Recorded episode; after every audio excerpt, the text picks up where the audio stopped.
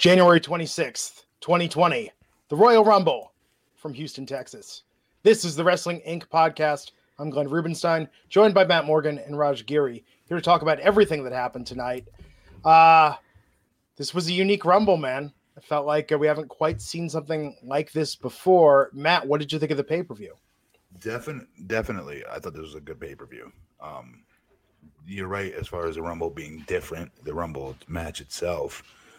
Um, we'll get into it once we get into the Rumble, but the overall pay per view, I had a lot of good things to say about it.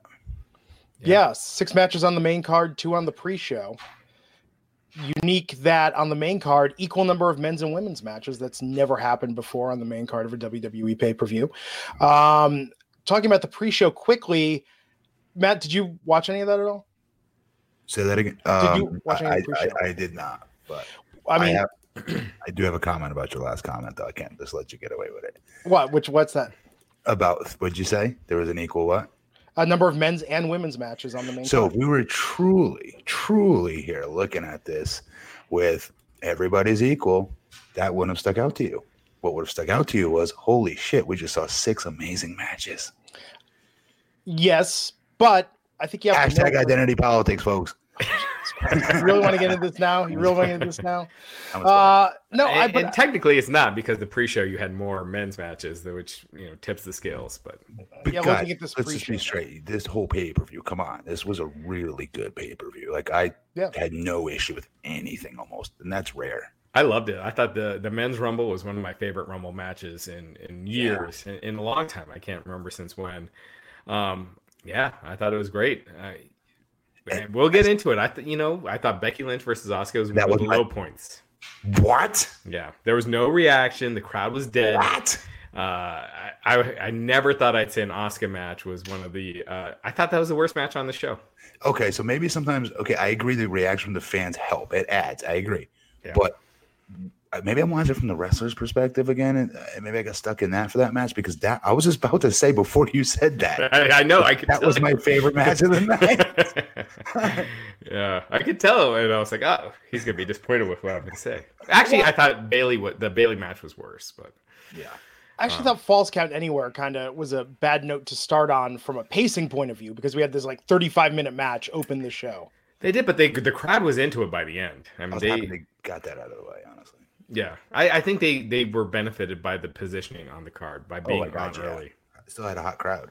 Yeah, but I'll tell you, six uh, matches on the main card is a good number to have. I felt that that it went by at a good pace. Um, pre-show was two freaking hours long. What? I and you know what? I just had it on mute for most of the time, and I was watching other stuff. It was like I'll start when the wrestling stops, or I'll start when the wrestling starts. Um, and I have to say, you know what actually got me to unmute it was that freaking Lacey Evans commercial for Foster Farms corn dogs. Like, which is the craziest thing I've seen and the best thing I've seen in a while. Oh, I gotta go look it up. yes.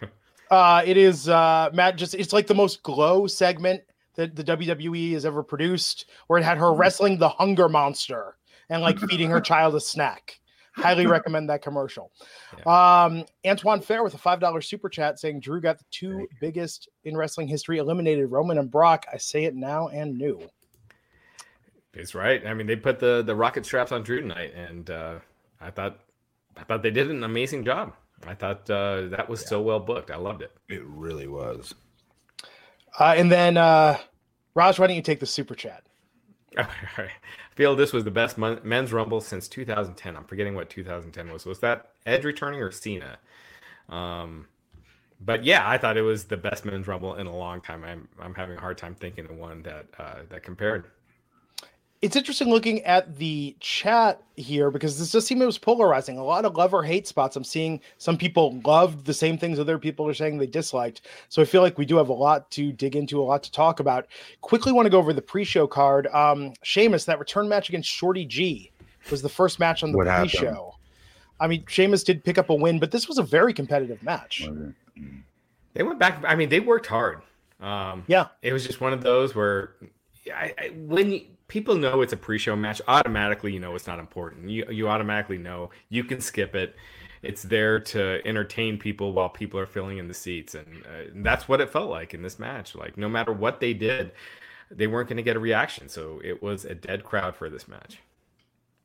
Yeah, it's unfortunate. And do you think, Matt, what did you think about the size of the venue? I felt at times it felt like WrestleMania, and at times it felt like it was too big to have the crowd sustain the energy.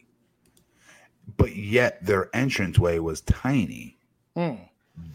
Of where they entered, you know what I mean? Where, where their video wall was and where Yeah. they come out, it felt like two, they like three steps. They were at the ring already, like MSG, like in a way.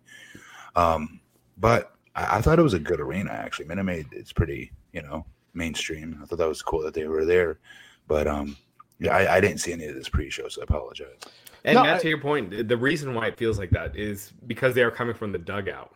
You know, so because it's a baseball stadium, so they don't have like the long uh, entrances like you'd have in a football field, and so Yeah. they're coming from the dugout, so it's like a short entrance. But um, I like, you know, I feel like they should do this for SummerSlam. Have it in baseball stadiums. You don't have to have it in the big football arenas, but you know, the bigger atmosphere. It, it it just sets it apart. Like this show felt different from Survivor Series or SummerSlam. I agree with that. Uh, we followed Sheamus getting that win with Humberto Carrillo versus Andrade for the U.S. title. Oh, Yeah, Andrade won. Carrillo looked okay in this match. Um, th- I mean, this didn't really need to happen. Why didn't they save this for Raw tomorrow night? good point. I, I I was looking forward to that match. I thought it would have been on the Rumble. Yeah, I think when once you put a title match on the pre-show, it just delegitimizes your title. You know, it just ma- automatically people know that it's not that important. It's not, and then why have it if it's not helping, elevating, or you know something that is actually you know uh, moving a person up? Then what's the point of having it? And I, I just hate that the fact that they have title matches on pre-shows. It just devalues the title. yeah. Okay, we got a lot to talk about tonight. We've got a big announcement to make that we're going to make in a moment, uh, confirming some details about our WrestleMania plans. I want to take a break. I want to thank the sponsor of this episode. Guys, you remember the days when you were always ready to go? Think about it. Think back to the days when, you know, you had, you had ambitions, you had goals. You wish you were a little bit taller, you wished you were a baller. You wish you had a girl that looked good, you would call her. And now you're in your 40s and you're just wishing you felt like you felt back then. Uh, used to vodio dough, now you can barely vodio.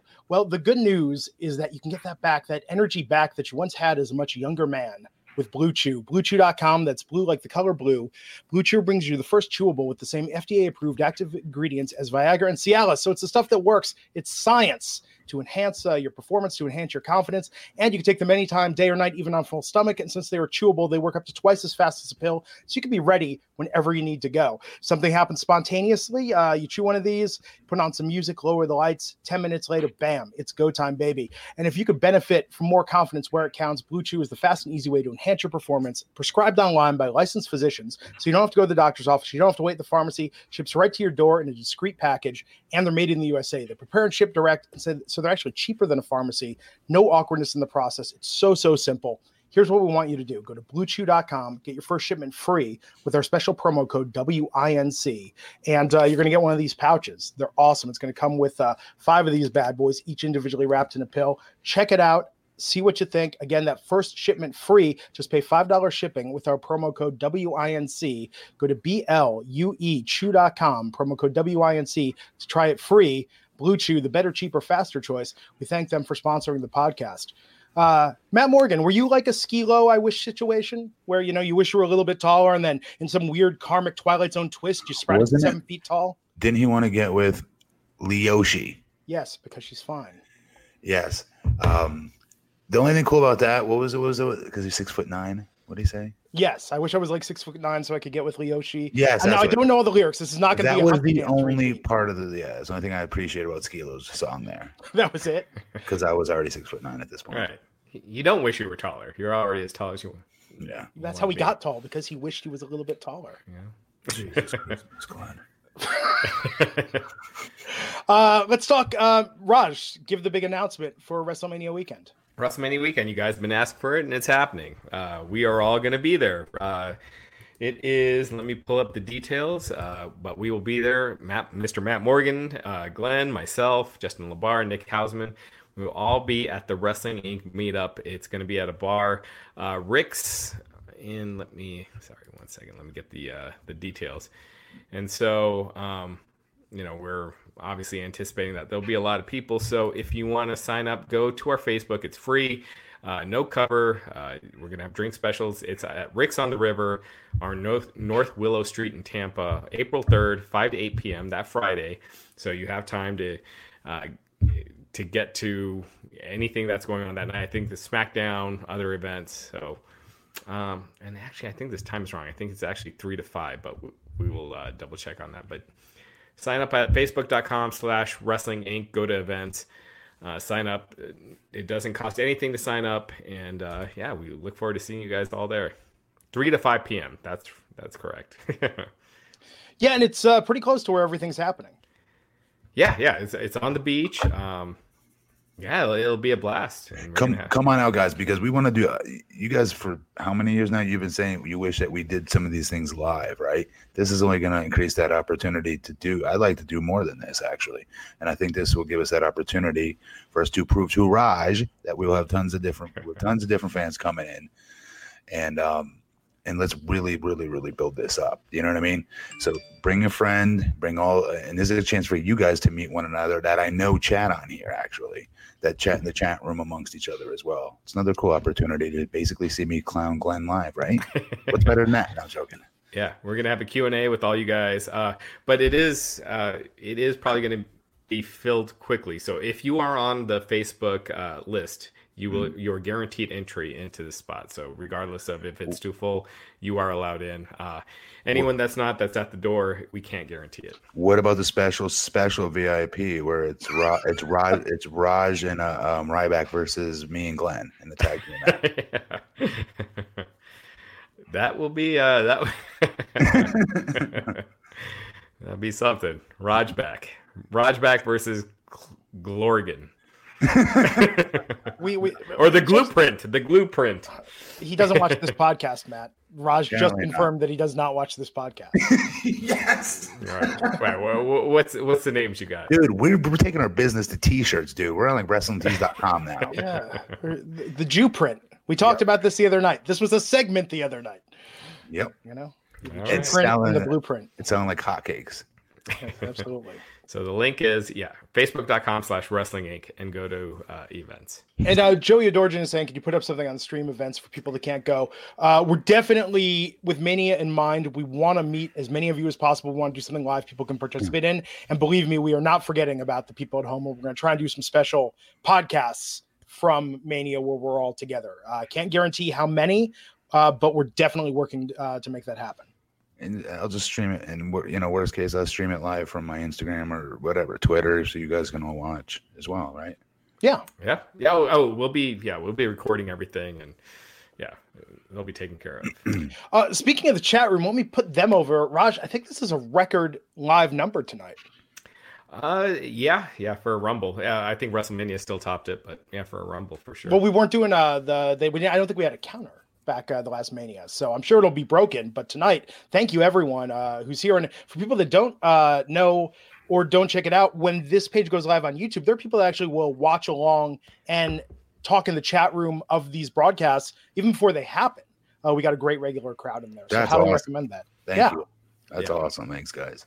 Now, uh, so let's talk about the main card tonight and get into this. We started with that Falls Count Anywhere match Roman Reigns versus King Baron Corbin. And uh, this got out of the ring pretty darn fast. Of course, Robert Roode and Dolph Ziggler interfered. The Usos came to back Roman up. There was a spot with a porta potty at one point, and uh, the match finished on top of the dugout. This was like a 35 minute long match. Now, Matt, you were saying you were glad they got this out of the way at the start. Uh, didn't it feel? I mean, this this seemed like an epic into itself. That it took forever to do so. It did, but honestly, looking back, I don't really remember like too much from it. Honestly, the yeah. stuff with Brock in the beginning of the Rumble, in my memory right now, is like the thing that's really still in there pretty good um, of occupying a lot of time on tonight's show. So um, I, honestly, it feels like it came and went. I know you said 35 minutes. I'm going like, wow, really? I don't remember it being 35. Was it really 35 minutes? It's like 35 minutes. Goodness. Wow. I remember I, looking at the clock when it was 30 that's how, but that's what pay per view is supposed to do. It's supposed to crescendo and get better as it goes. And this pay per view did that because I don't really remember being annoyed by that first match as bad. Yeah, and I, I, I, didn't think it was bad at all, and I, I thought the crowd was kind of quiet early on, and then it picked up and it picked up, and you know Roman was booed early on, and I feel mm-hmm. like that now we're seeing that honeymoon period with Roman yeah. kind of done, and now he's kind of back to being, you know, uh, at at the helm of the booking. So, um, but I thought he did a great job here. I thought this match was good. I thought Corbin uh, did what he was supposed to. There was nothing I call, thought was wrong with this. Match. Call me crazy, but I don't get what's the reason to boo Roman though. I don't get it. He's not wrestling for the title. He's not being shoved down our throats. He's wrestling King Corbin, right, in a it, dog food match and crap like that. Like, like what? What's there to boo? I think it's just people thinking in their heads that that's what they used to do and they had to stop. like now it's okay to go back to it. Because I agree with you. Roman has been busting his ass. He's not over pushed right now. Um, he gets others over. He literally is getting people over almost every time I watch the guy. I'm not his biggest fan. You, I mean, good Lord knows that. But seriously, he is he's improved. He's getting other talents over week after week after week. Yeah, no, I and I'm a big fan. I know you're not the biggest. I'm a, I'm a huge fan of his because I think I think he's held back because of the the lame promos that he's given.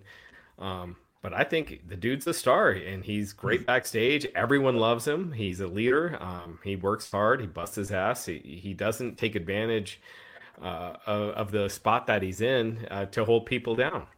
He can come in right now and say, uh, "I'm good. Yep, I, I want to be pushed again. Let's go," and they would do it.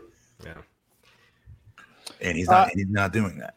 And to be fair, the actual match length was 2120. I'm talking with entrances, the opening package. Yeah, it was 835 when this match ended. And real quick, that opening package was freaking awesome with Stone Cold Steve Austin. Yeah. Uh, it just, I mean, this this pay per view for how for how bad the buildup was. I thought, mm-hmm. uh, I thought the Rumble matches were such an afterthought for tonight, and I thought from top to bottom, I thought this this pay per view was solid. This felt like a huge pay per view we saw the tonight. By the time it was done, yeah. Um, so with this match, I didn't like that the porta potty was so clearly gimmicked with nothing in it. I'm not saying you should have been come out covered in crap, but blue liquid something. yeah, you, they had the porta porta potties near the stage, and it's like you're not gonna have porta potties over there, right? For the I crew, can see it maybe. The, they're not gonna put it right next to the stage. You're gonna have it uh, ten feet behind where you know you're off stage. Like you're not gonna see the the crew coming to take a shit right at the stage. You got to bury it far away, or else it'll attract bears. Um, no, uh, I think uh, it made sense. But okay, Matt, let me ask you this: If you did something really gross to your opponent, would you want to be touching him, handling him, let alone pinning him after like you dunked him in a porta potty? I can't. I can't put myself in their shoes here. I really, I've never done something like that. Um, you would think logically no, but to win and make a lot of money by taking my share to the winners, per, the winners purse, you know, yeah, I would. Matt, I don't know if you remember this, but there was this pay per view that WCW used to do called Hog Wild. Yeah, of course. Where it was at the biker rally, and yeah. one yeah. of the pay per views, Macho Man wrestled Dennis Rodman and they fought in the crowd and went into an actual porta potty. So that was like one that people were actually using.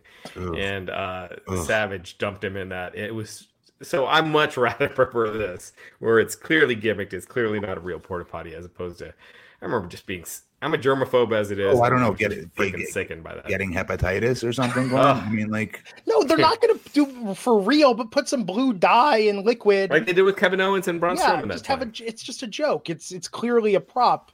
Uh, but I'm just saying you have to have some sort of logic in kayfabe. Um, some I don't hmm, know. I mean, yeah. I think the dog food thing is disgusting. You couldn't pay me, me enough money for that. Uh, that was real dog food too. Really? They're not using like refried beans or something that's a little less. uh make Gross. you throw up. Yeah. yeah. No, well, at least uh, the SmackDown angles were real dog food. Hmm, interesting. You heard it right here, folks. WrestlingInc.com. It's got to be exclusive. The big news. exclusive. The big news. Anyhow, uh, so Roman won that match. Did the uh, Superman punch the spear on top of the dugout? Got the pin in the win. Uh, the Usos had that great high spot. Um, yeah, I mean this this I think would have been a standout match any other show. I think just opening here, um, yeah, it was not a, a build. I think you could have swapped this with Bayley and Lacey, um, or mm-hmm. maybe even Becky and Asuka, and I think it would have benefited the show. It, it, mm, yeah, I was gonna say Bayley, but then I still think Becky and Asuka got kind of screwed over by this crowd tonight. I don't So if you put them first, they definitely would have gotten that reaction they deserve. So Plus, like the that kind of Usos were the and the Usos were there. They were doing their high spots. I mean, they were. I mean, it was you know it was chaotic there at the end. They were It was they were busting was. their ass. I mean, they earned their pops. I thought at the end. No, definitely. So we had the 30 woman Royal Rumble match that happened. We opened up with Alexa Bliss and Bianca Belair. Matt, how great did Bianca Belair look during that entrance? superstar. Yeah. Not surprised, but you know what I mean. But the rest to hear her reaction that she was getting was. I hope the office saw that. I hope they take notes. I hope they do something with this. NXT women are super over. Oh my god! And and the guys, you got to admit, the guys Yeah. were tonight. Like like uh, we'll get into it, but Keith and all of them, Matt Riddle. Um, but she's a superstar. What's there to not to, that hasn't been said about her? Yeah. They set up a lot of potential feuds with her tonight. I mean, Charlotte, Alexa, she had some great face offs. I got to admit, the stuff with Shayna got over too. Yeah. Her face off with Shayna. They gave her that Kane push, you know, like she was just eliminating everyone. Um, she looked like a million bucks. I thought it was. I mean, it was a strong intro. Uh, even Mercedes Martinez, who was number six, recent signing to NXT, she even got a good pop coming out tonight. Looked uh, awesome on her entrance. When did she not be a part of AEW anymore? She was only in the uh, women's battle royal, right? The casino one at All Out. Am I remembering correctly? No, I thought she did a couple things for them.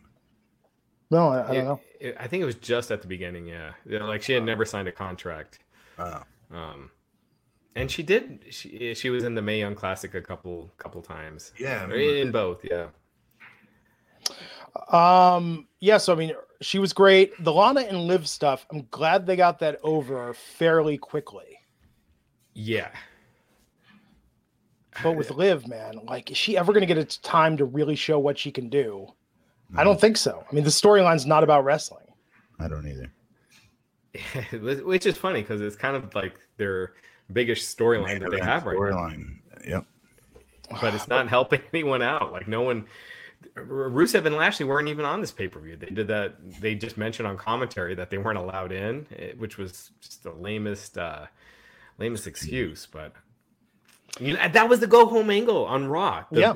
your flagship show, your go home angle was that match, and this was what it led to for your second biggest pay per view of the year. It was the end of the feud, or the end of the feud, though. Like this is like the fifth thousandth time that he, Bobby's beating him. Right. What, what the hell do I want to see it on the sixth time for? well, I, I thought they were just gonna have Bobby throw out Rusev again. You know, just keep keep burying the guy. Uh, Mia Yim looked great coming out tonight. Uh, there, there were so many good spots. I'm looking at now, and I'm not even. It's amazing how long this was. This didn't feel rushed at all. I think it went for uh, just. It was just a little bit shorter than the men's rumble. Um, but But At, had uh, Ca- Candice LeRae was in there. Yeah. Uh, my my um, um, uh, yeah, T- Holly. Tamina Snuka, who hasn't been around in a while. Uh, Dakota Kai, Chelsea Green. Uh, Naomi got that big return pop tonight. Yeah. Yeah. Storm was in there. Sarah Logan, who was in and out. Um, Let's talk about Beth Phoenix, who was number 19. I mean, she talk about having an impressive performance. So in a spot with Bianca Belair, uh, Beth Phoenix hit the back of her head on the ring post when she was up in the corner spot. You could hear it. It sounded nasty at the time. And she, I mean, not to be graphic, but I mean, she literally almost went from blonde to redhead as this match went on. I mean, just, I don't know how deep the cut was, but she was bleeding like crazy. It's tough, tough as hell. She's always been crazy tough. yeah, she was bleeding from the back of the head for like 20 minutes. I mean, she had that pretty early on and Yeah. continued with the whole match. And it's funny. I mean, you could tell they were setting her up for something later in the Rumble, or else they would have gotten her out of there immediately. Yes, hundred percent. Uh, so that was really good. Um, yeah, Chelsea Green, man. Okay, so Robert Stone, the Arliss Michaels of the WWE universe, brings Chelsea Green out to the ring, and then Green eliminates Kai, and then boom, got eliminated by Alexa Bliss instantly. So there's people in WWE that believe that he's Yeah, a you still think it's Tony Khan. He looks Yeah. nothing like him. They Not think even that close. he's a spoof of Tony Khan. Go There's- watch Arliss, the beloved there's- HBO series. Am I well? where we think it's Arliss, but obviously WWE, the people who wrote it don't even probably know who that is. Right. But he does look like him, dude. There's nothing about Tony Khan in this. Zero. What? He doesn't look like him. Yeah. I don't At know. all. It was just kind of crazy though. I would have thought Chelsea And- would have got a little more. And here's the other thing: we haven't seen enough of him. You've got to go watch all like the WWE YouTube channels at the Performance Center to see more of his character, and you'll see it. There's nothing here at all. I remember Virgil was a spoof on Dusty Rhodes, and he looked nothing like Dusty Rhodes, right? But he used the name. Where's the, where? Where's the where's the rib here? Yeah, I Is don't it the glasses? Tony Khan don't wear don't doesn't look doesn't wear- look like that and wear that. yeah. Did he make uncomfortable um, after show promos? Know. Oh yeah, he should have given a press conference after. Does he does he do those? because then sure, then I could see the you know resemblance that they're going to do that. But that's Oh, wait, did he do something? on- I think there was something on Twitter tonight on social with him doing like a little statement. A little press conference thing. Yeah, I think I saw that. now if they're, if they're legit doing that, then that's something okay. Uh, but regardless, I mean, look, uh, Xia Li showed up tonight. Um, there was so much that happened during this match. I thought this was really, really good. Uh, I was not a fan of the Santino Santina spot. Uh, it just devalues all the work that they've done because Santina was in there. The Santina Marella character was there when the Yeah. women's division was a joke, where it was all about TNA and uh, you know he won that Royal Rumble. Was it WrestleMania 21 or whatever it was? I don't know. Yeah. I just think putting him in there just kind of delegitimizes it a little bit. And I like San- Santino Marella. I think he's hilarious, but I just felt like it was the wrong spot. Yeah, No, I mean, and just it's a bit of a slap in the face because they could have put any other woman in that spot who wasn't on the card. Um, but yeah, he was eliminated by Beth. Then Beth eliminated Natalya, so that's why they kept her in so long, even with uh, the massive amount of blood. Yeah. So Baby Maharaja saying he thought Summer Rae came back, but it was Chelsea using Summer Rae's old music. Was that Summer Rae's old music? I didn't realize. I don't remember what her music was, so I couldn't even tell you. Yeah. Uh, Dr. Zillerspree asking where was Sasha? Only disappointment. So after that SmackDown a, a week ago, a week and a half ago, I did reach out to WWE because the way she was pulled from that match, it seemed very, yeah, like she's got some sort of injury, and they didn't get back to me. And uh, and people I reached out to, a lot of times they will, you know, sometimes they won't, especially if it's anything. If it's anything concussion related, I have not heard back once. If it's something concussion related, I'm not saying that's what it is, um, but I, I have not heard back. But to me, it seems like she's injured. Like she was, she Yeah. has not wrestled since January 3rd. It's been weeks. She was pulled from that match on SmackDown. Yeah, Did not show up at, show up at all tonight. So she's obviously hurt. I mean, yeah. I think it's fair to say. Uh, after uh, those spots, we had number 30, which was Shayna Baszler. hmm Yeah, uh, she got uh, Shotzi Blackheart got a spot in the Rumble, which was cool. I mean, there was so much good stuff here, but this ended up with it coming down to Charlotte Flair eliminating Shayna for the win. But Bianca Belair broke the record tonight. What was it? Eight eliminations.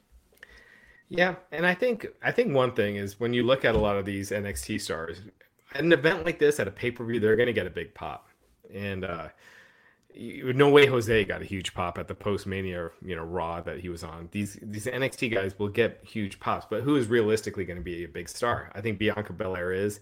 I honestly don't think Shayna Baszler is, and uh, I know a lot of people are upset that Shayna Baszler didn't win. I don't see her versus Becky as being a big WrestleMania match. I, I could see NXT fans popping for it, but NXT is They should have had Rhea Ripley in here. She should have won. She should have. That's the only big money. No offense, that's the only big money match I see here. Charlotte versus her. Yes, that's a big money match, but we've seen it. Charlotte don't need to win the Rumble. Charlotte versus Becky has been done at three manias now. If you include this, if they go that in that direction, in, in you know multi-person matches, but still they've been in the, the same match. Honestly, what would would have been better? Asuka again. Didn't Asuka win it once? Or Yeah, the first one. I if, think if they if they didn't do the Becky storyline, I was about to finish that with. Um, but they did, and they pulled their trigger on that already. And Becky beat her tonight. But um, yeah, the, they got to think ahead because I just think this is those are supposed to be start like they did with Drew later on. That's what this Rumble should be used for. That you can make somebody in one damn night. And I would they- argue Bianca got that tonight. she did. She did, but they would all the way. It's too soon for Bianca. You want to Oh, build yeah. her up. Um, same as Shayna. She just hasn't been on, you know, hasn't been on the main roster. You don't know how NXT gets a third of the audience of Raw or SmackDown. You don't know how she's gonna, you know, same as uh, Rhea Ripley. I'd argue you don't know how they're gonna fare with the Raw and SmackDown crowd on a weekly basis. You, you know, um, Well, you do if you put when you get them in front of that crowd and you make them look like a humongous superstar. Keith Lee, look at the reaction he got. Um, if they continue to make the person in front of the Raw and SmackDown crowd when they get these opportunities, not get them to a certain point and cut their legs out from underneath them. But nobody ever thinks that any of these people are going to win. They think they're going to go in and do a good showing and they're going to cheer their favorite NXT star as they go along, but then they're going to get shit canned or something bad's going to happen at the very end. And the fans, you could tell, suspect it and know it's going to happen. They've got to WWE's got to stop booking it that way. They've got to get these guys through that glass ceiling when they have them in front of the SmackDown and Raw audience to really build them the right way. Um, and again, this women's battle royal, what the hell does this do for Charlotte Flair? I, I just don't understand why why give that. And I love Charlotte, but why waste this on her? yeah, it doesn't elevate her. It doesn't. No, yeah, no, she can. move It just feels like she can like trip over a banana peel tomorrow and be booked in a match versus Becky for WrestleMania. Like Mhm. she doesn't need to do anything spectacular to get there because she's super over, Hall of Famer, you name it. I don't know. Wolf Coward saying, I'd love, with a $2 super chat saying, I'd love for Charlotte to challenge Rhea Ripley. Tell you, Hmm. that would make Mania weekend. I think that would be an incredible match, but I doubt that's the direction they're going. Ba- Bayley will drop the title obviously before then, and Yeah. maybe we'll have a complete different picture. Maybe Rhea Ripley somehow becomes a s- um, Raw champion, right? Bayley's Raw champion, right? Yeah, uh, Smack- Becky. SmackDown. Um, so Rhea Ripley becomes, the, let's say, SmackDown champion Hmm. and NXT champion, We'll have to. I mean, yeah, and Charlotte to- wants that. I don't You'd have to see again. Rhea Ripley, her promos and stuff. I just don't see him. I just don't see it. Dude, Brock couldn't put three sentences together first Brock is, he, and he could. you look at his promos in UFC. He just can't cut. Uh, He was ten years in by then, though, and he's Yeah. he was a sports entertainer before that.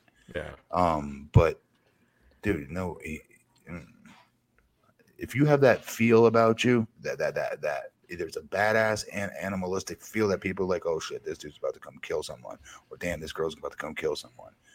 You can't write for it. You don't even necessarily have to talk. It's a it's a vibe that you give that you just give off, right? That aura, that badass aura. Rhea Ripley has that. Yeah. People And lost their mind when they were just. I was watching the UK thing the other night. She didn't say two words. Like, they had her backstage just like with her head down like this, and like the fans like lost their mind over it. I just, I don't know. I think she could be really big. I'm telling you, people aren't talking about Charlotte tonight. Everyone's talking about Bianca. Everyone's talking about me. Everyone's talking about Beth Phoenix, Shotzi Blackheart, even Shayna to a lesser degree. Uh, but it's it's not a good look when Charlotte wins the women's rumble and she's like the fifth most talked about aspect of the match. or five people got over tonight. You can Yeah. look at it that way and be like, damn, that, that's really, really good versus just one person getting over for winning. You got five people that got that over that they're talking about it like that, Not true. especially Uh, with Bianca. Yeah, and it's great for her. I mean, this is this was a really good match. We followed that up with the SmackDown Women's Title match: Lacey Evans versus Bayley.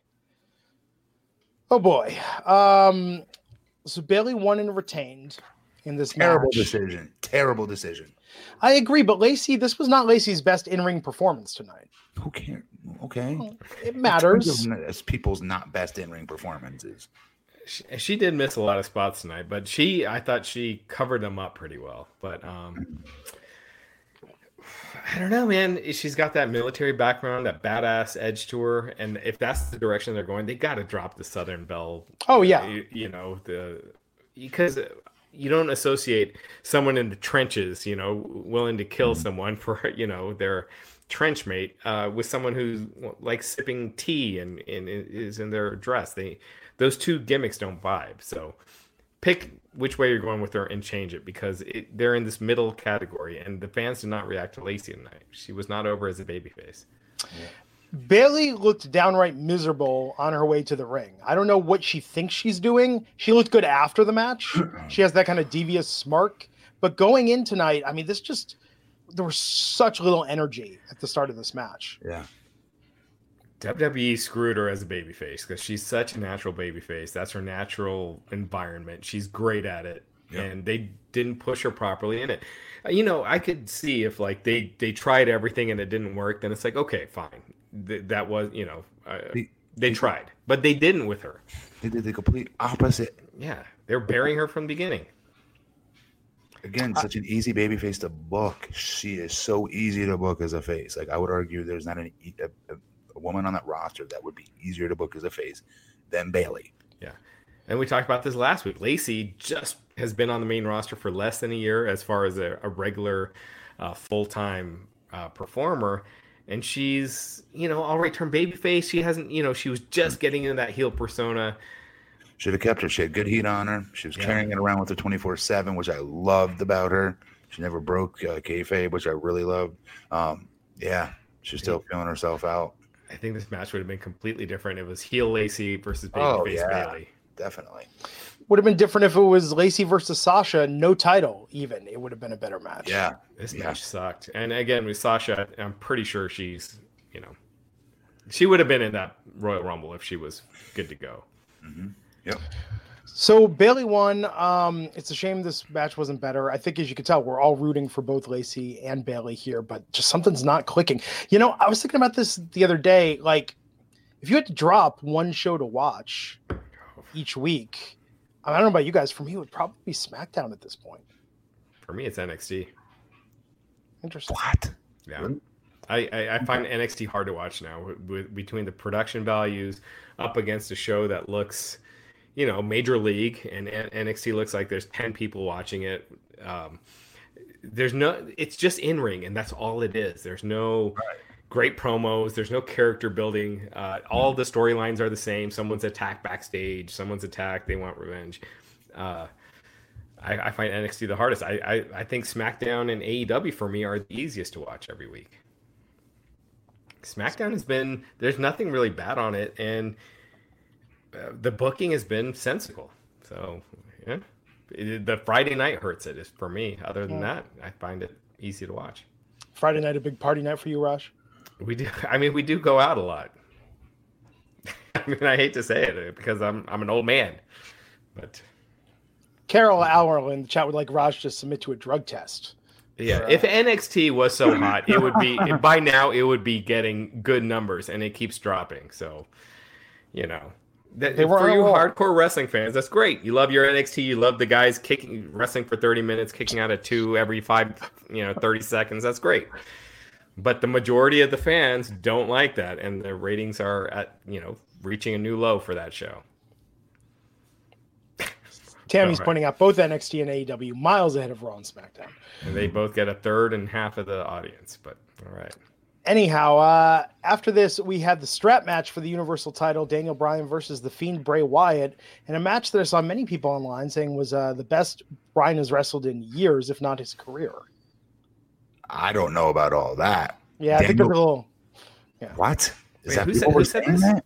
I kept saying that uh, tw- Twitter was blowing up. People, I, I like this match a lot Me Matt, I- too. but, I know but we've talked about- ruined it by saying this such a stupid comment. because we haven't called this out in a while, Matt. Prisoner of the moment, recency bias. Yes. Holy crap. Have you not seen Wrestle- his WrestleMania crowning achievement? His match versus Hunter, and then Batista and Orton, and carried all three? Yes. there's, there's a lot of varying opinions on here. But t- I know, had it up to here with wrestling fans. Uh, All right. so there were no red lights tonight. So I thought this was the best Fiend match for that alone. No red lights. Would you wait? What? There was no red lighting tonight, so I thought that made that the best Fiend match because we were able to actually see everything that was going on easily. Yeah. Yeah, I thought that it, it- that improved this match a lot. I thought this match started off slow, but I thought I think Daniel Bryan is just a genius, and Yeah. it, it was beautifully booked. It got better as it went along. It built to the end, and I thought by the end you're into it, and you kind of almost felt like Daniel Bryan could win when he locked in the uh, the yes lock with the strap. no.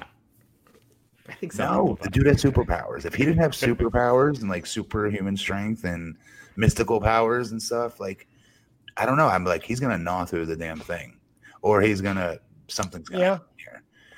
Just because again, he's a gimmick. He has powers and stuff. Like it makes it so hard to believe he's gonna lose. Yeah. Like you have to put a bulldozer across this dude's chest, to, like pin him. Like like literally you have to back a bus over him and like keep the bus on top of him. Yeah, he's like Jason at this point. And just from Yeah. a common sense perspective, it makes no sense to beat him here. You know, No, no, God, Lord, no. And, but Daniel, that's what I'm saying. And then Dan did a great job because he did. You're right. Go in and out of some really cool um, false finishes there that looked, you know, semi, you know, very, very believable. And more importantly, he took an ass whooping. Guys, when you work the um, a strap match, you generally, especially when you get into the spots where you start rifling them off like machine gun style, like rap, rapid fire, pop, pop, pop, pop, whap, whap, whap. When you start firing them up with with the strap on the guy over and over and over and over and over, and you're getting faster as you're whipping them. You're supposed to overshoot that strap slightly so it hits the mat. Um, and a little bit of it hits the dude's skin. All right, just so you're not taking unnecessary um uh, what do you call it? Uh, uh, chops on the dude's body that aren't really getting that big of a react. react. You're not letting it digest. If you want to go across the dude's skin, it's that big one flap, that first one, and then maybe the next one flap, and let it let let the body get all red. But like when you machine gun, I'm like 100 miles an hour going, like I'm saying, um, you're supposed to like overshoot it a little bit so it hits them if they're on the mat uh, on the on the ground rather you want to overshoot it so most of it hits the mat and a little bit of it hits the dude's body. So the dude's just not unnecessarily taking 300 shots in a matter of 30 seconds that the fans can't really digest it anyway. It's not worth it. And daniel ate every one of them like Yeah. there was bunches of times where i was like holy crap what is he doing? You gave Yeah. a lot to this match a lot of his body his match. back was, you know, all welted up like 10, you know, five minutes in. It was bad. And I know he's pale, but seriously, this was whew. And uh, we talked before about the Fiend selling uh, being hit. So uh, Bryan uh, Daniel low, bro- blowed the Fiend tonight, and we did confirm that Wolfman has nards. So there you have it. He has Yeah. vulnerabilities. I, I do think that Daniel Bryan, I do think he needs to grow his hair back. I feel like he looks like just enhancement talent with the with the haircut. You know what I mean? He doesn't stand out. Uh, whereas he did with the, with the long hair, and, and he doesn't have to have the gigantic beard. But um, I don't know. I just feel like he, as far as the star look, he he needs to grow that hair back out. It was good. It was a very good match. Um, Fiend retained. Do you think this was it for Daniel Bryan and the Fiend? what else is left? I don't know. I mean, they can try to something out of this, but I don't know. If they do, cool. I don't care. They do got Saudi Arabia coming up. They they did announce it on this show, February 27th. I mean, who else are you going to throw at Bray Wyatt right now? So I can see them doing one more. Daniel Bryan is not going to Saudi Arabia. Oh yeah, yeah, that's a good point. That's a good point. And, and plus, I don't. I mean, who cares? Like whoever it is ain't gonna beat Bray Wyatt. That's the bottom line. It doesn't matter who it is. Yeah. Yeah. After this, we had the Raw Women's Title match: Asuka versus Becky Lynch. Very well constructed match. This was a very good story. I thought. I know, like you said, the crowd wasn't into it, but this was a very well told story, down to the very ending with Becky giving it a couple of, like the nods. Um, you know what I mean? Uh, of, of respect, if you will. Um, very, very physical match. These girls killed each other out there. Killed each other out there. Um, I don't know. I dug it. Yeah, and uh, Becky defeated the Green Mist, kicked Asuka in the face before she was able to spit it out. That was cool. Uh, yeah, that was a good moment. I think it took a while to pick up. I think maybe if they'd even done the mist spot earlier, uh, the, with the Green Mist, the crowd would have gotten more into it. Once that happened, the crowd came alive because they knew, like, okay, this is going to be different. This is going to be a surprise. This is going to be so. You know, it, I think it's just took too long to get going. what about the part where Becky looked knocked the f out? Yes, I thought she That was legitimate was done. I swear to Christ. If you go back and watch that replay, she ate the tip of the boot to her forehead. So Yeah. how that really shoot didn't knock her out, I don't know. But that was such I got hooked on that. That I think is what hooked me into this match as much as it did, honestly. Because I thought she was like legit knocked out until the ref started going over to go call for the bell. And I was like, oh, it's still at work. And she grabbed his ankle. But the fact that that caught me for about five seconds of, of, of believability and suspending my disbelief I always I I got to give it credit to him because nobody else suspends my uh, suspension of disbelief in make believe wrestling. I think Asuka's awesome. I thought, uh, to your point, I thought they worked a hell of a match, but the crowd was just dead, and because it was so long and the crowd was dead, uh, um, I don't know what it is with Becky Lynch. Um, because I think in a lot of ways she is the biggest star right now in WWE. Like she generates the most attention. Um, but with her matches, the crowd just dies as soon as it starts. And it's one thing if it was once in a while and then, you know, uh, it was just a rare occasion, but it has happened like every pay per view. I cannot remember a pay per view where a Becky Lynch match felt big once it started. Like it's like the anticipation dies as soon as the bell rings. And, um, her versus Charlotte when they kicked the crap out of each other with the weapons. Remember that? I think that was that was before she was. Yeah, yeah. I, am like I'm trying to think of the last time that there was a heated match that she was in, and man, I can't even remember. I think we're going back a year. They've got to get her into a spot where the match is. They start the match hot, like um, she gets called down to the to the ring second. She gets announced second, right? And she comes sprinting down the ramp, the, the aisleway, hits the ring, jumps into the Perez position, starts ha- hammer fisting the hell out of whoever the hell her opponent is. The fans would get fired up on it and just honestly go into something where the heel looks like she cuts her off for two seconds, hits the ropes, and then boom, feeds into something for Becky to bump, big bump with, and then boom, disarm her. Done in one and a half minutes. She needs something like that. Yeah. Could you imagine like if she she like a Brock kind of thing? Yes, yes, yes, yes, yes, yes. Well, could you imagine if she'd run in and did that, kicked Asuka in the face, the mist came out, Asuka missed it herself, and then Becky got a quick win? Yeah. Yeah, I mean, it would have left them friggin' hot and chanting her name. That's for sure. The ending of the match would have left with them chant, chanting Becky. Or yeah, if she they, caught Becky early and kicked the shit out of Becky and won, and then that could lead to a WrestleMania rematch. You know, uh, long game. Yeah, yeah, I mean, I, I, don't, I don't see what's wrong with that either. Why does Becky have to have the championship? I know she's your biggest star, but like, isn't that better to have your biggest star chasing someone believable, which right. Was until tonight? Mm-hmm. Yeah, she's still believable, but you know what I mean. She doesn't have her number anymore. Wait, let yeah. Me, let me get this comment up here. I worry too much about the crowd. I watch wrestling for the wrestling and the promos. I could care less about how damn how loud the damn crowd is that is an automatic reaction of what's working and what's not, buddy. But well, I mean, Matt, the hardest thing is to put on a good performance to a dead crowd or but, small crowd, isn't it? Okay, it's true, but not every. But you've heard of the popcorn match, obviously, right, guys? So, like, I've seen tons of really good wrestlers. I've seen Chris Benoit and Eddie Guerrero wrestle in a house show. I forget we were at in Texas once in the popcorn match. Hmm. I assure you, I wrestled like two matches after them. I'm pretty sure their match was a million times better than mine, like maybe three billion times better. Yeah. All right, but because of where they were positioned, I'm telling you, that's just a. It's it's very important the positioning of these matches, very important. But um, you do have to be smart enough and and, and, enter, and entertaining enough and experienced enough to feel that crowd out. If they're not coming for stuff, sorry, you've got this is why the WWE gets in trouble the way it does sometimes because they don't have enough talents that know how to not memorize everything. Yeah. They start calling things on the fly and switch things up to get them back. Because I assure you, and you, people hate when we use these examples, The Rock and Stone Cold and people like that. But if they were put in a spot when they weren't coming like that, they would figure a way to change that shit. And, and then deal with the heat they'd get after. And to your point, Matt, they should not be putting Becky Lynch, one of their top stars, in no. these spots no. after a Rumble match. You know, like they should be positioning her better. She Absolutely. is. They, they're not making many stars. When you got one like a Becky Lynch, you got to protect it and and put her, in, you know, at a, where she's going to be a hot point of the show. And, and the thing that got her over, WWE didn't book. Right, she got her. They, yeah. they were trying to turn her heel. Right, and, and yes, yeah, there's that, and then the bloody nose that was an accident. Right. WWE didn't plan that.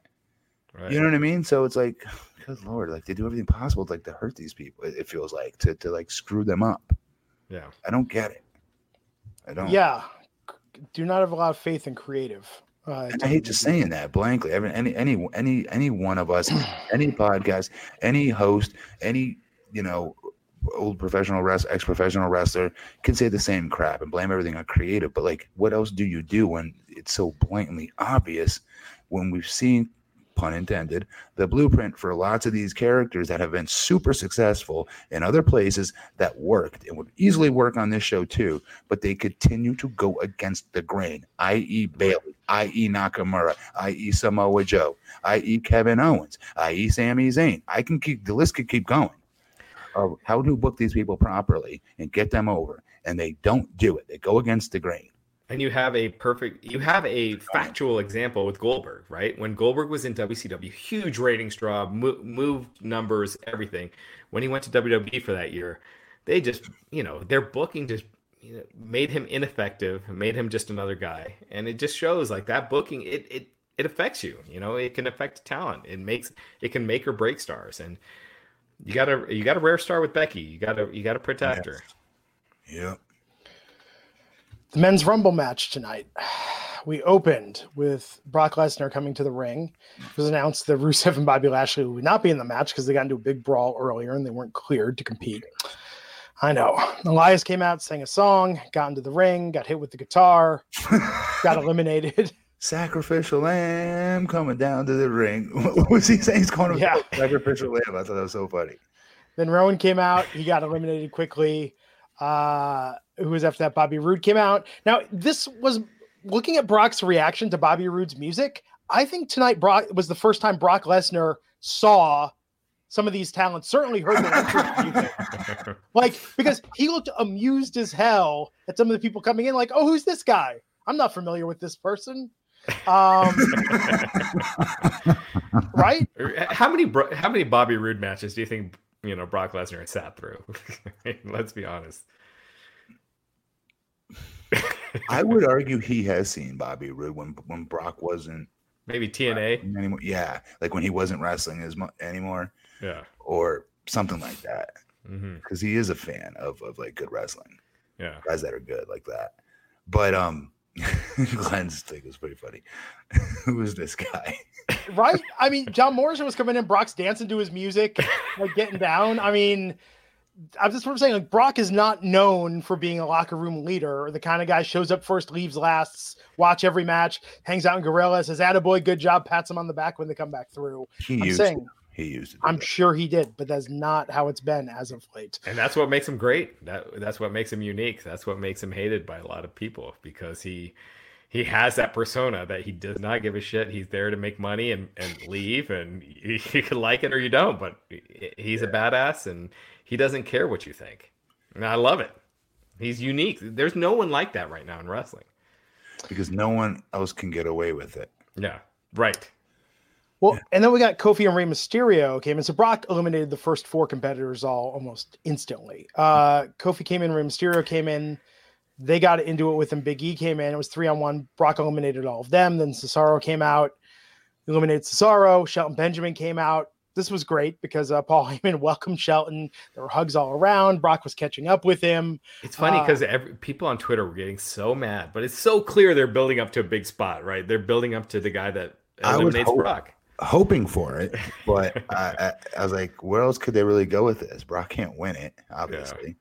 I do gotta say, him eliminating John Morrison like that, he just came oh, back. Yeah, terrible something. use, terrible use. They should have re, they should have had Dolph Ziggler in that role. Yeah, or the you know the, the revival. Um, not Morrison. I'd argue Rowan because they have been pushing him a little bit. Yes. It's too soon to make him look like a jabroni. Yes. Um, Yes. Strowman shouldn't have been thrown out like that, just right off the bat. You know, he was in there for like a minute and a half, whatever it was. But that being said, if Edge hadn't returned tonight, I think they should have kept this going to number 30 and had McIntyre eliminate him at the very end. Like Brock should have just kept doing this. Brock going out at 15 or whatever. It felt like we had two different Royal Rumbles, but yeah. I was in for 30 uh, for an entire thing of what Brock was doing. I didn't like it at first, but then it really got good and it was different you think like he was getting a ton of heat. You could tell they were building it up, like you said, Raj, to, to give this off to somebody. Like, and that's exactly what he did. If you go back and you watch that Claymore kick, Brock friggin' damn near hand stood over that top rope for him. He looked awesome taking that bump over the top for him. Brock was great in this. He I mean, I thought he, off. yeah, for what he was given, he was awesome. Uh, the, the reaction. Notice, Sorry, did you notice the difference in the athleticism between uh, Keith Keith Lee and Braun Strowman and how they were taking Brock's suplex tonight? Uh, Keith no, no. Lee, if you go back and watch, was able to take the bump and do the back roll through like cruiserweights take it. He's that dude is just a specimen, man. I know he's not like all muscle and stuff like that, but that's even more impressive to me that he's built with a little bit of that baby fat on him, and he's still that like probably the most athletic big man they have, easily. Well, Keith Lee, Keith Lee's awesome. I mean, if he could add a little, a little muscle to him, you know what I mean? little, a little bit more tightness, but the angle they caught him on staring at Brock face to face was pretty impressive. Brock Yeah. dancing Yeah, MVP. stick. hilarious. That was that for me took the cake tonight of Brock's was yeah was getting down. It was Uh, great. I love mean- Brock. I mean, I know people like uh, online hate Brock, but I just he's such a unique character. He's so different. I don't think he should be champion. He holds up that title, but I as a character, he's so different. I like him there. I just don't like him as champ. Yeah. Um, I like when they do stuff like this when he's having fun. And it just but shows you the difference, right? I mean, this was not tonight what we criticized Brock for. He was very engaged. Yeah, and I thought it helped Keith Lee, even though Keith didn't get any uh, eliminations. But just being in the ring with, ring with Brock and Brock acknowledging him as a threat when you build him up as this Mike Tyson like beast. Uh, yeah, I thought it was People that was great. Oh, they don't get that. They're getting pissy about how much he was going over on people. And it's like, don't you get it when the first dude bumps this guy? Like the house, the place is going to blow. and then more than one person bumped him. All right, Kofi hit him with Trouble in Paradise, and he bumped. Go back and listen to that reaction. Um, I thought they should have given Kofi a little bit more with him, Yeah. But what can you really do? It's a battle royal over the top, uh, you know, elimination. But the other part was when Keith Lee hit him with that tackle, a simple tackle spot. You would have thought Hogan slammed Andre. It was that loud when he Yeah. took him off his feet. Again, building for that. That's the entire thing. Keep you keep being a dick and keep being this big bully. You know, eliminating people. I wish they. I think the big complaint though is the people that they had him jabron. That's my only complaint. They had so many other people they could have put in those roles to do that with. No reason to put Morrison in there. You just brought back, should be making you money. You know, lots of that. I agree with this guy, uh, Elroy Jetson, asking why Ricochet was in the low blow spot. That he was the assist for Oh. Brock getting eliminated, kind of. Great call. Should have been Kofi. I agree. Should have been Kofi. He he gets a little bit of revenge for that that title loss. It should have been Kofi. I agree. Ricochet is one a spot on Raw. It's not going to help Ricochet out. I think it would have helped Kofi a lot more. So it was number uh, 15 Ricochet, then followed by number 16 Drew McIntyre. Ricochet did that low blow uh, to Lesnar. Drew nailed the Claymore kick, eliminated Lesnar. The crowd went wild. I was surprised Brock left. Uh, Raj, you were Biggest predicting. pop of the night, really quick. Go back and watch it again. I watched before we came back on. Drew winning was awesome. I'm- We're ecstatic for him here, obviously. But the biggest pop of that match was Brock being eliminated. Yeah, yeah, Glenn, to your point, because Brock was hanging out, you know, for a long time after being eliminated. He was Yeah. kind of ringside, so I assumed that he was going to cost Drew the match, like pull him out or do something. Yeah, Refrigerator Perry, Big John Studd style. yeah, exactly. Uh, but no, he was just out there for like ten minutes and just left. But it was good because it gave Drew time to keep staring a hole through him the entire time, which I love that. Yeah, clearly that's the WrestleMania match, right? That's it's got to be I'll Drew and Brock. it. I'll pay for it. Yeah, I we've think that's talked, we've going. talked for a year about Drew being a top guy and and and that you know just he he can go in the ring. He's got the look. He's got charisma. He's got it all. So, what did you think about the second half of this? I mean, minus Edge coming back. I mean, Matt Riddle was fun to see. Uh, there were some good spots, but good. man, the first half of this was so fun. The second half, at times, when Edge wasn't involved, felt like you know, especially when Seth was out there with AOP and Buddy Murphy getting into it with KO and Samoa Joe. I was like, this is just the same crap we see on Raw every week. Oh, we well, we got to talk about Edge coming back. That No, was I know, I know, and Edge was coming back was huge. So, uh, what's the story there, Raj? Well, I mean that that's been telegraphed. He's been, you know, he he had been saying on social media that he's not cleared. I think the more he was denying it, the more it was clear that he he is cleared. He is coming back. Um, and yeah, yeah, he's been, you know, he he had his physicals done in November, and he's back. I guess for I think it's a couple years. So, um, yeah, Edge is back. I I thought they were going to go with Edge and Lesnar. I think it's great that it's not because your first big match back, you don't want to go with Brock. Um, No. No. So I'm not sure what they're going to do. They, didn't have a clear path for him for Mania. He's on a two year deal, you said? I think it's three. Wow. So he's back, back. Back, back. Yeah. And AEW, he was talking with AEW before uh, he re signed with WWE. He's he's back, back. Yeah. How did AEW not get him? When WWE really wants someone, they could get him. I think Randy Orton showed that. Uh, I mean, they got they got that Fox money and the Saudi Arabia money. Dude. The, the Khans are richer than the McMahon, the Vince Well, McMahon. yeah, but Shad Khan, you know, he he has he, he doesn't want to be putting all his money into wrestling yet. Like Vince, his money is in wrestling and the XFL. Dude, I, that could have been a game changer if he went to AEW. Oh yeah, that would have been huge. Huge. Don't you think though that would uh, having Take him away from the young up. yeah it's a little too tna i think if they had Yeah, another Yeah, except except that it's Edge. Edge i agree It's one thing if it was like uh, Christian. Or Elias, you know, like uh, if you're taking like a uh, mid card WWE guy and and pushing him to the top. uh, You know, that's what TNA would keep doing. Like Christian was a mid card WWE guy when he left. Um, Damian San- Sandow. He Little- did last at TNA for a minute. Yeah, but remember that his first night in, they had him coming out and looking at Bobby Lashley when Lashley was the world champ, and uh, They they did do that anytime WWE came to the company. Like Kenny Anderson did. Uh, Right. Everybody that came here did that. That's true. and then they give him that like awkward 15 minute promo that i'm still not sure what in the hell he was trying to say from it um yeah it's very weird anyhow edge tonight i think looked like a million bucks Yeah. uh he made it almost near the end here it came down to Reigns and Drew McIntyre, with McIntyre getting Claymore kick on Roman and uh, eliminating Reigns for the win. oh, at the at the end there, it was like it was Reigns, Orton, Drew, um, Edge. Edge. Yeah, it was like a. I mean, any of those guys could have won. Yep. This, this was awesome. I just, I did. I thought this match was great, and I did like the second half, even though it wasn't as different from what Brock was doing earlier. Glenn, I just, I thought because Edge was involved in a lot of the stuff that they were doing, um, and the, who did who did King uh, King and Corbin throw out? Uh, He got heat for it, Tony. Oh, um, uh, Matt Riddle. yeah. yeah, Matt Riddle. I think you could already see what Vince thinks of Matt Riddle. you know, uh, Do you? Riddle came in, he was in for about a minute, and he was thrown out. he, he he wasn't given like the Keith Lee like moment to Pat shine. Patterson still doesn't do. Does he still do the Rumble or no? What's that? Does Pat Patterson still book? the- No, no. Okay. And I know you guys talked about the Rocky Johnson funeral. We'll, we'll maybe we'll talk for a second about that afterwards. Uh, well, so there you have it. Drew McIntyre, Charlotte Flair, the big winners tonight. I mean, Drew's got to challenge Brock for WrestleMania. Yeah, Duh. Yeah. it- it's who is Wyatt's opponent? Is it Edge? Is it Roman? I would guess Roman, but we'll see.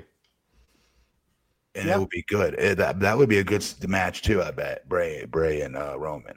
But Bray's got to win that, though, right? Yes, he's not ready to be beat yet. He's not ready to lose yet. No At way. Mania, I mean, that's kind of what they built to, right? The big heel losing at Mania to Yeah, the and big he's, baby They face. Matt, better he's got a weakness. Then He's you better what his balls. No, there is. It's going to be his mask. It's going to be like Jason. Knock off his mask, and then he's vulnerable. I guarantee you that it's his mask. They better put like a thing of TNT around him or something. That's the only way. Like he's a monster. He shouldn't be able to be beat. That's why Cain shouldn't Velasquez. Yeah, Dr. Zillerspree pointing out no Cain Velasquez. Cain did say he was going to be in the Rumble. Um, but I don't I don't know if anyone Troll. missed him. No, I don't miss him at all. He looks like no offense to Cain, but he looks like crap. And no Ed- Ronda Rousey, who was trolling on Instagram, saying everyone thought I was going to be back tonight. Yeah, I no, didn't. I didn't think Yeah. so. So we'll see. So that was the Royal Rumble. Uh, Raj, uh, what happened backstage between Matt Riddle and Brock Lesnar? So, uh, yeah, Matt Riddle and Brock Lesnar, I guess, before the show started, uh, Brock ran into Matt Riddle and uh, approached him. And Matt Riddle had been saying the stu- stuff in the past about wanting to retire Lesnar, not not respecting Lesnar. Um, think, uh, He, ahead. he doesn't respect Lesnar. Yeah, he said that about Goldberg too. Matt, Yeah. this dude would gut you five ways to Sunday. Yeah. Are you Um, kidding me? Please tell me Brock beat his ass. or threw him through a locker or some something. It didn't get physical. Uh, Riddle in the past I'm has said he doesn't respect that he shows. He doesn't like the the work rate that he puts out. And it's like, dude, this guy is a hundred times a star. And and this is no disrespect to Matt Riddle, but we just because he's good. He's really good. He's, I like his matches. His matches are different. There's no reason for him to continue to say stupid stuff like this because one's a draw, one's not. So you can have your little five and six star matches all you want, homie, but it ain't gonna draw money. Yeah, Goldberg, you know, with his uh, Rock that, draws money. Yeah, and, and Goldberg, that match he did with Hogan that did like eight, you know, seven million viewers on on TV, and yeah, but he'll argue, and I'll understand why that that was done back at a certain time when that was okay to do. Today's wrestling, you got to pick up the pace. You are supposed to be having these higher impact matches, higher paced action, new inventive moves, not that old boring. You hit the ropes. No, you hit the ropes. No, you hit the ropes. And do a stupid tackle crap spot that old big men usually do he's I, I get what he's saying in that regard, right? But Brock doesn't do that. Brock is inventive. He is creative with how he works his matches. He is not just some big lummox. He's the best athlete in that damn company. And you know, even you look at Raw the past few the past four years, the only one that's made a difference, like raising the ratings, the guys have been Lesnar and Goldberg when Goldberg came back. So, um, oh yeah, Gold, Goldberg's obviously a draw. Duh, he's Goldberg. Yeah, of course. Yeah, but, yeah. but but like, what did what happened with the rest of the story?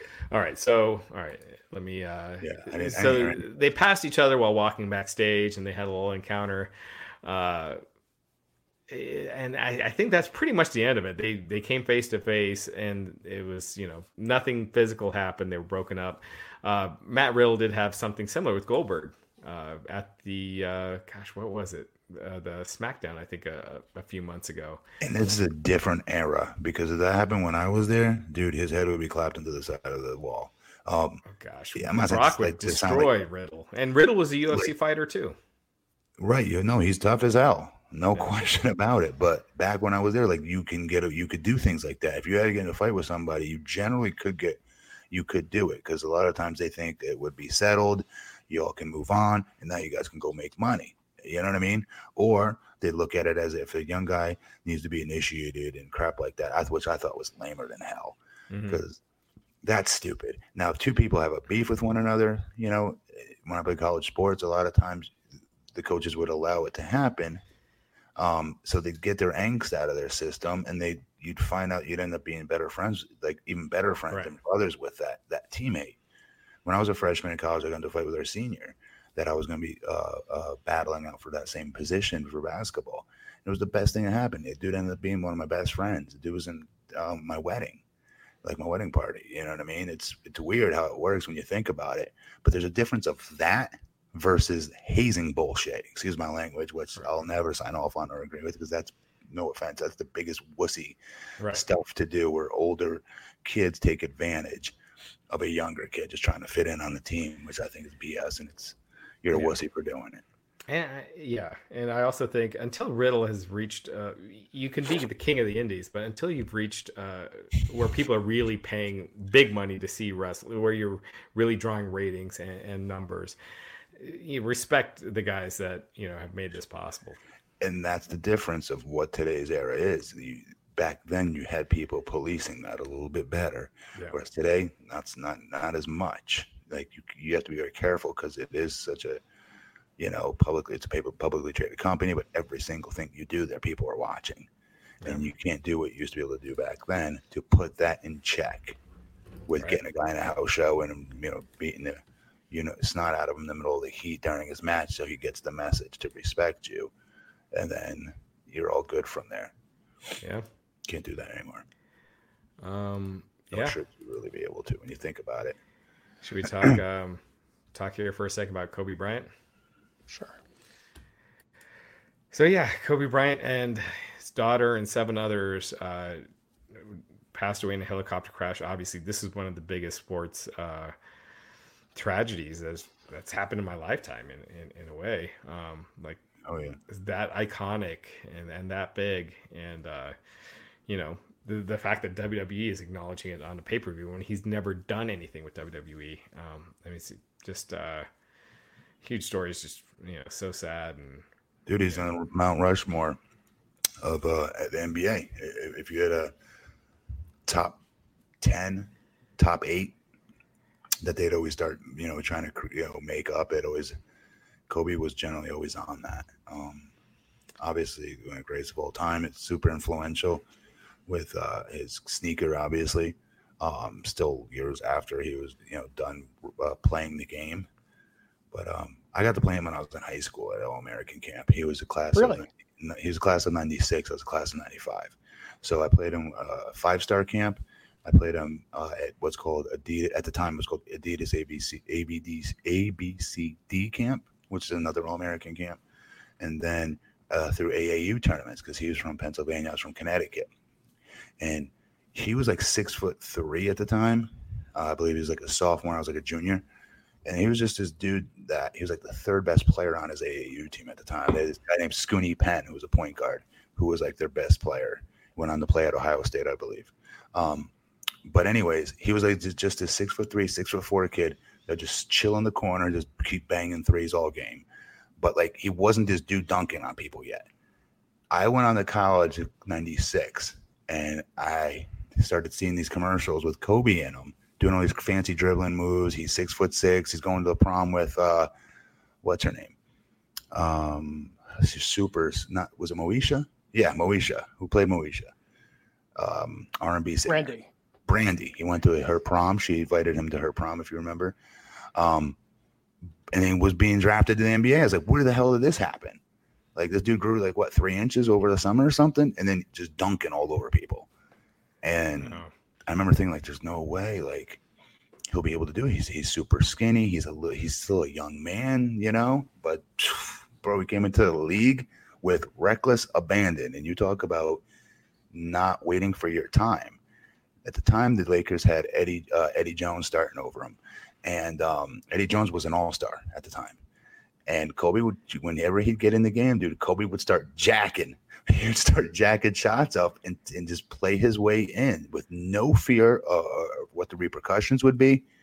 And that's why he became who he became. He he had no conscience or fear is the right word for for taking huge risks and chances. Most rookies would never do that, especially playing behind an all star. Then he ends up starting over that all star.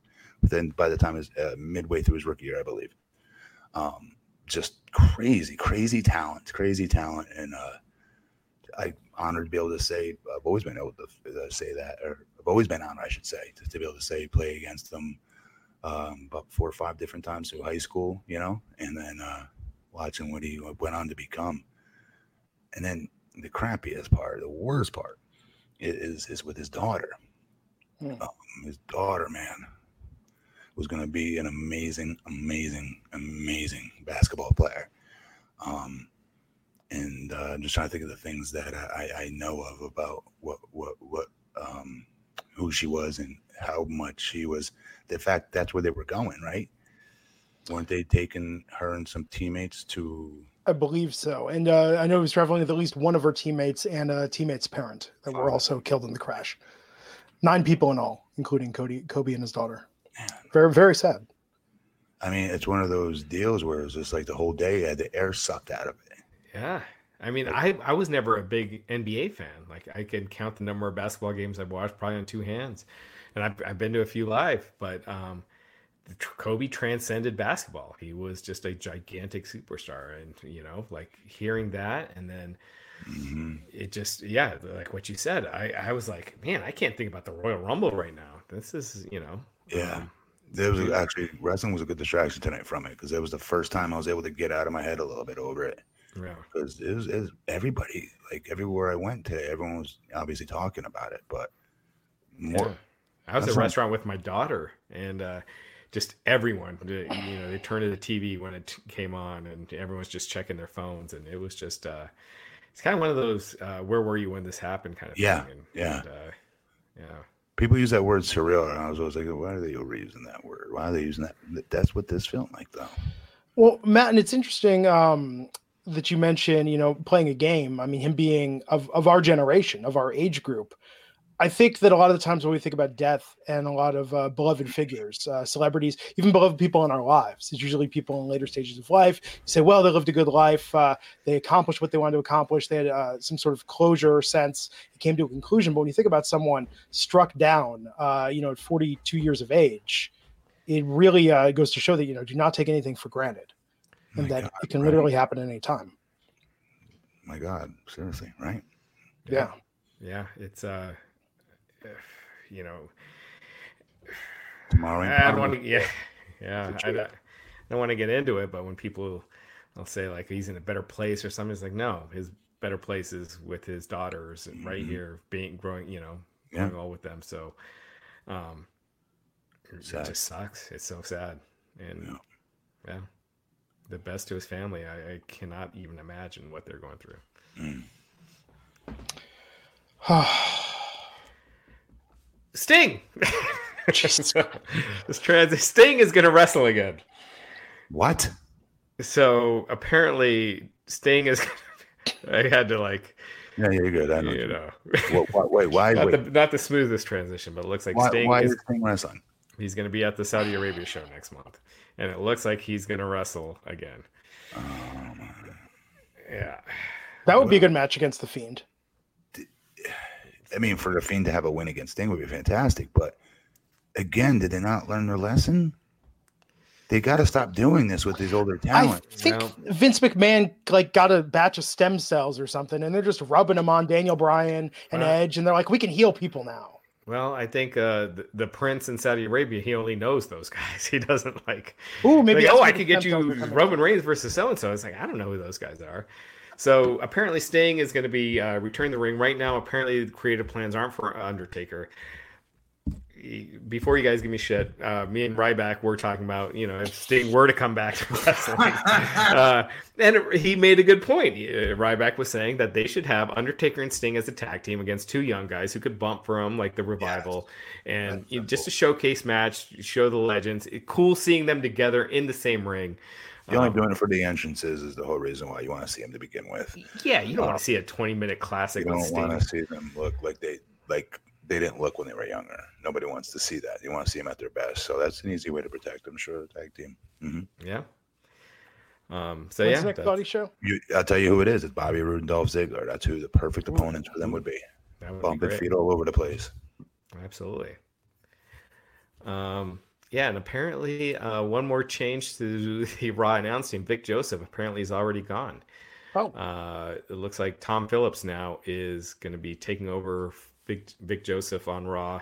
So Hmm. it'll be Tom Phillips and Jerry Lawler, and um, yeah, They, you they did this too quickly. Am I the only one who thinks that? get rid of Lawler. He's the weak link in all of definitely is the weak link. I think he's gotten better, but um, yeah, they had no chemistry. Uh, him and Vic Joseph. Mm. It was clear Lawler doesn't watch WWE. I don't. Yeah, I don't ever buy he gives a crap about any of the matches he's calling. Like Jim Ross is trying. Tony Schiavone, you could tell. Jim Ross has loves gotten much better too. Yes, Well, I mean, like Tony, AEW you could tell knows and loves the product. Jim is really trying hard, but Jerry, I mean, just it just he sucks, doesn't man. care about the talents that he's calling the stuff for. Like, like he doesn't. You can see it. You can feel it. Yeah, and I thought Vic was getting better. Um, I thought Vic was good actually. Yeah. Um, Huh. eh, eh, this is, is you. You look at WWE when they put Dio Maddin, Vic Joseph, and Lawler together. It's like these guys have never worked together. It seems like a bad idea, and then three months later, you know, like two of those three guys are gone. It's like, yeah, it was a bad And idea. Use common three- sense. Two of the three were better than the third. Dio Maddin was even better. Yeah, Dio Dio Maddin just fine. needed, you know, he just needed some some time. Uh, same as Vic Joseph. So. But he gave you a di- and this might sound like like okay, what big deal, big what, Matt? Who cares? But like the aesthetic, whenever you'd cut to that announce booth, like the dude looked like a, a legit athlete, Dio Maddin. He he gave credibility for me, for my money. He gave credibility. Um, I know they don't show them at the booth very much physically, but when they do, I don't know. I just thought. Remember when Brock went over there before he like F5'd them? And I'm looking at all three of them. I'm like, geez, Jerry Lawler looks like some dude, like my dad who just got out of his like lounging, you know, chair. right. Um, you know, and then you have Dio Maddin who looks like a million bucks, looks like an athlete. Um, I don't know. There was just something about it. I thought that worked with him, and I thought he would have been better. He could have continued to improve. Yeah, and I, I think, yeah, they've got to figure this out. But but then to be fair, I think Tom Phillips is very good. He is good.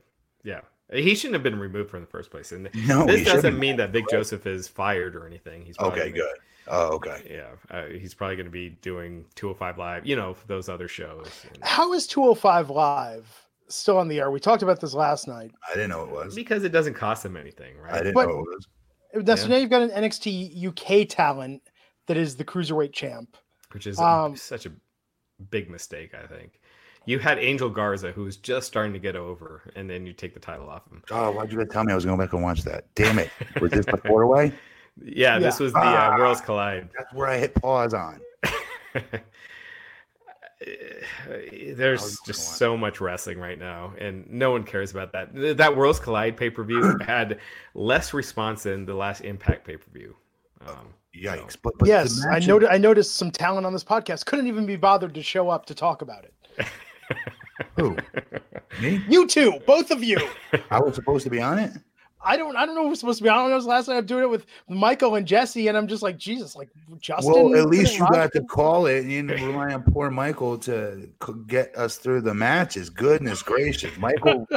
the start of the match would start like, all right, so and so puts a headlock on so and so, and let me just say, Matt, this is what I like the most about it. I'm like, um, get to the finish then we'll talk about it because because we have so many fans that want to hear the finish. But Mike Michael is a good dude with shitload of energy and loves wrestling, so I like Michael. No, it was fun last night. It was just very different. It was a very different podcast for people that are used to hearing the usual regular flow. I would have done it. Um, I I don't know. I get told by the boss man who I'm broadcasting with. You know, I just I didn't think you watched NXT UK. I normally don't. To be fair, you're right, Raj. I don't. but this pay per view, I found myself watching it. Yeah. I see what they're doing, trying to mix the NXT UK guys mm-hmm. with the NXT guys to give them rub, raise them up. But I think it's just bringing the the interest level of NXT down. I think yeah. that's part of the reason their ratings are down. Really quick, what do you think of Mustache Mustache Mountain versus uh, what do you call it? Oh, against DIY. Yeah, I did see some of that. It was a great match. I just, I just don't care. Why should I care about this match?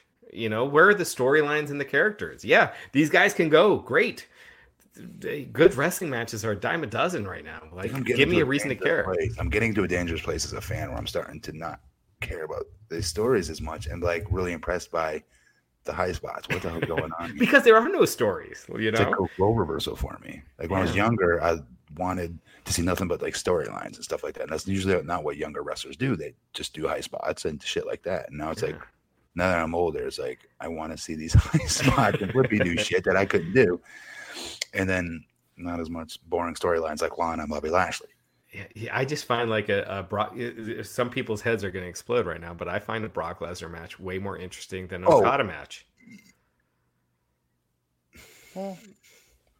I see why Brock, you, you don't know what's going to happen. It could be a 13 second squad. Could, yeah. Yes. For that, I know what you're saying. And like what we got with the battle royal tonight, this was yeah. completely unpredictable. No one would have yeah. this. With Okada, you know, it's gonna be 40 minutes, and they're hitting, they're killing each other, and you know, uh, big moves. They're kicking out at two. Um, with Lesnar, you have no idea what to expect, and there's not many wrestlers that are like that. Yeah. I like, yeah, yeah. What uh, what I thought of that Lesnar Shelton Benjamin um, uh, spot, I thought that was awesome. Where is that? That was good. Yeah. I like continuity. I think NXT, I think WWE going so big on NXT UK is a huge mistake given that NXT is in the fight for its life against AEW right now on Wednesdays. I think the mix of the build to Worlds Collide and the Dusty Classic is what it. has killed NXT in the last five oh, especially, especially the tag tournament. Yeah. Yeah. These five star matches are not getting ratings. People don't care about, you know, uh, the, the so grizzled young you, vets. So then let me ask you this: I love AEW. Obviously, I admit it every week that I probably judge them more in favor than NXT. I admit that. But with that said, take Jericho, Moxley out of it. Oh yeah, and Cody. I, what's it's basically NXT. Yeah. If you had AEW in the NXT setting at Full Sail every week, I'd find it really hard to watch, even with Jericho. Um, you know, just with that dark, no one's watching, you're the only one watching the show feel, you know? Like they did that on purpose though. Hunter legit does this on purpose to give it a different feel versus the other two shows though, right? yeah, but It's not because they can't afford it. It's WWF. It's Disney World. well, they they can't fill an arena with, you know, a big arena with those guys. No, the light, the lights though. The Yeah, lighting of the show, right? It feels different. It's got a more intimate feel. Um, and th- this, it's not about viewers necessarily in ratings, but I think that that does matter. But just even as a fan, I mean, I've said I said this last night. I'm a huge mark for NXT. It's the reason I started watching wrestling weekly again back in 2015.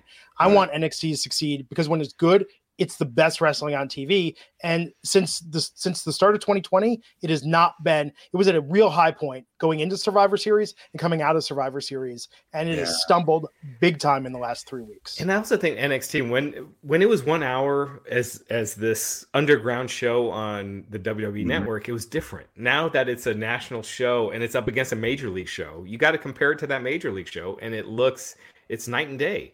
Like I could watch NXT, like I could watch a Madison Square, you know, when they used to do primetime wrestling back in the day, and they'd have those shows from house shows on primetime wrestling. I'd watch those and enjoy it. But if it was up against Saturday night's main event, I'm watching Saturday night's main event. You're watching, you know, That's Uh, true. it's cool on the side, but as as a, a weekly something you're supposed to be invested in. But they're doing this on purpose, Russ. It's not like you're giving the WWE this big secret that they don't know, like that they, they can't have better lighting and better everything. They're like again, they are Walt Disney World of wrestling. They can afford cameras, uh, they can afford the lights, they can afford a million different things. And NXT did have a different feel, even though it was from Full Sail. They used to have a much different aesthetic to it than they do now. It was lighter. Um, but I think that's what the whole point of this is for them, right? They wanted they wanted it to be different, but if they want to be considered that third brand on the same scale of Raw and SmackDown, they need not just that though, Raj. They also need a more mishmashing of the talents and to get the bigger stars to come to NXT, not just Finn Balor, but others as well. Eh, yeah, You know, and and and don't get me wrong. I'm not saying that NXT should look like Raw or SmackDown. I think those are overproduced. When you have the ring posts that have LEDs, it'd be like watching a UFC and the the corners had you know LEDs shining and everything. At, at some point, it looks ridiculous, and I think it takes away from the the story of two guys wanting to beat each other's ass, which is what wrestling is. All about. Do you think the other reason why you like the AEW look, which I do too, but I do because it gives me that. I, Nitro? I know we shouldn't compare it to Nitro. People cry when I do, but the aesthetic, again, of the TV screen when I watch it, it has the same smoky feel that I used to dig. I loved it. I did like it a lot when Nitro was around. I don't know why, but I did. And I do kind of get that vibe when I watch the show. I don't know. Yeah, I- well, well, to your point, it feels like a, a like a sports feel. Like Nitro always felt like like a sports feel. Like it, it's not. It, it looks good. It looks good on TV, almost like Bellator MMA, or it, it looks big Like, time without being would look, overdone. No, like like like the way a baseball game would look at, Right. at nighttime. Um, but like when I watch Raw and SmackDown, I know that sounds so weird. Probably just makes no sense, but I the way the screen itself looks, I don't know what it's called. I can't call it graphics, but like the way it, it's it's on the TV screen does not. I couldn't imagine a baseball game looking like that. It looks like a video, like you're in a video game as opposed to a sporting event. There you go. Yeah, seriously, yeah. yeah. No, I hundred. I agree hundred percent. It, it, it's too far. NXT is not far enough. NXT is too. It's like a. It's a, you're filming it in someone's closet. Um, real quick, uh, one thing we I don't think we've talked about yet. They are renaming the NXT Women's Championship to just the NXT Championship. Um, they're It's getting rid of women's uh, in the title. What about the men's championship? Uh, So there's gonna be two NXT championships, I guess. How do we? Yeah, it makes sense. It's uh, so there's an NXT men. There's, I mean, you just have to do the logic yourself. Adam Cole is an NXT champion. Rhea Ripley is an NXT champion. So why can't I go to NXT and challenge Rhea Ripley for the championship then? because the man is too scared to have uh, intergender wrestling. I don't know. I I just think just How do you break Just- that down then? Yeah, the, re- having two championships named the same just makes no sense to me. Just add men's to the men's championship. Fine, In the then Olympics, you have men's men's. then, That then you know. Then you know which is which. Then you know what I mean. Right. Put It's men's actually- in front of men's. There you go. Matt, it's like your point earlier, ooh, the closure that you zinged me for. If it's all equal, you don't need to say men's or women's. They're just So both then there should just be one then. but Ooh, they're yes. they are different though. No, I know. They are when you have a you have WNBA and then the NBA. They're different. It- and it's not talent- men and women playing the same league. And two talents can't wrestle each other either. Right. Like a guy can't wrestle a woman, a woman can't wrestle the guy for the guy champion. Well, they have done that in TNA, Right. right? Yeah. I mean, right. Well, Tessa is the technically the, The world the champion of the men's division because up until now, that's always been the men that have competed for that title. And there is a separate women's. I division. think what they're I see what they're trying to do, which you, you gotta kind of you, you can appreciate it. But uh, hmm, I don't know. Yeah. I think It's if you if, if there would be an outcry if you combine the men and women's basketball like eh, WNBA and NBA together and you're like all right well only the best players play you know that would knock out a lot of the women by genetics you know because genetically the men are taller and and you know it would Well, There would We're- be- we're do we really want to get into this, guys? We're an No, but- hour and thirty into a podcast. like, like we're not going to solve the world's problems. Nobody gives a shit what we have to say about gender roles usually don't. in the world of professional wrestling and semantics and who's genetically given. You know, Jimmy the Greek got in a lot of trouble back in the late Mm-hmm. 80s talking about who was genetically better at certain things. And just trust me, Mm-hmm. don't go there. You can't win. It's a losing battle and nobody gives a shit. but do you think it's a good idea to rename that championship Uh, whatever. I mean, the sun will still rise and set tomorrow. Does it really make a difference? yeah then I mean, like, you want to talk about it? this? uh, I mean, uh, there's a lot of stuff we could talk about that are hot button issues about women's wrestling and men's wrestling and gender. This is like not significant at all. I think this is just a mere semantics argument, and it really doesn't matter. Mhm. but it is uh, the story of this week. That is a Yes. big deal. And When did Bet- this? I'm sorry. Really quick, when did they do it? It's uh, effective immediately. So now when you hear them on announced TV, tonight? Was it announced the other night? Was it? they, after they didn't make a formal page? announcement. It was done quietly. Cool. And Becky got in trouble for her comment. Not in trouble, but there was a backlash about Becky's comment last week. Yeah, so Becky was on backstage with CM Punk, and she was talking about how she doesn't like the term "women's" because up until now, using the term "women's," it's like, oh, we need this many women's matches, and it totally makes sense what she was saying.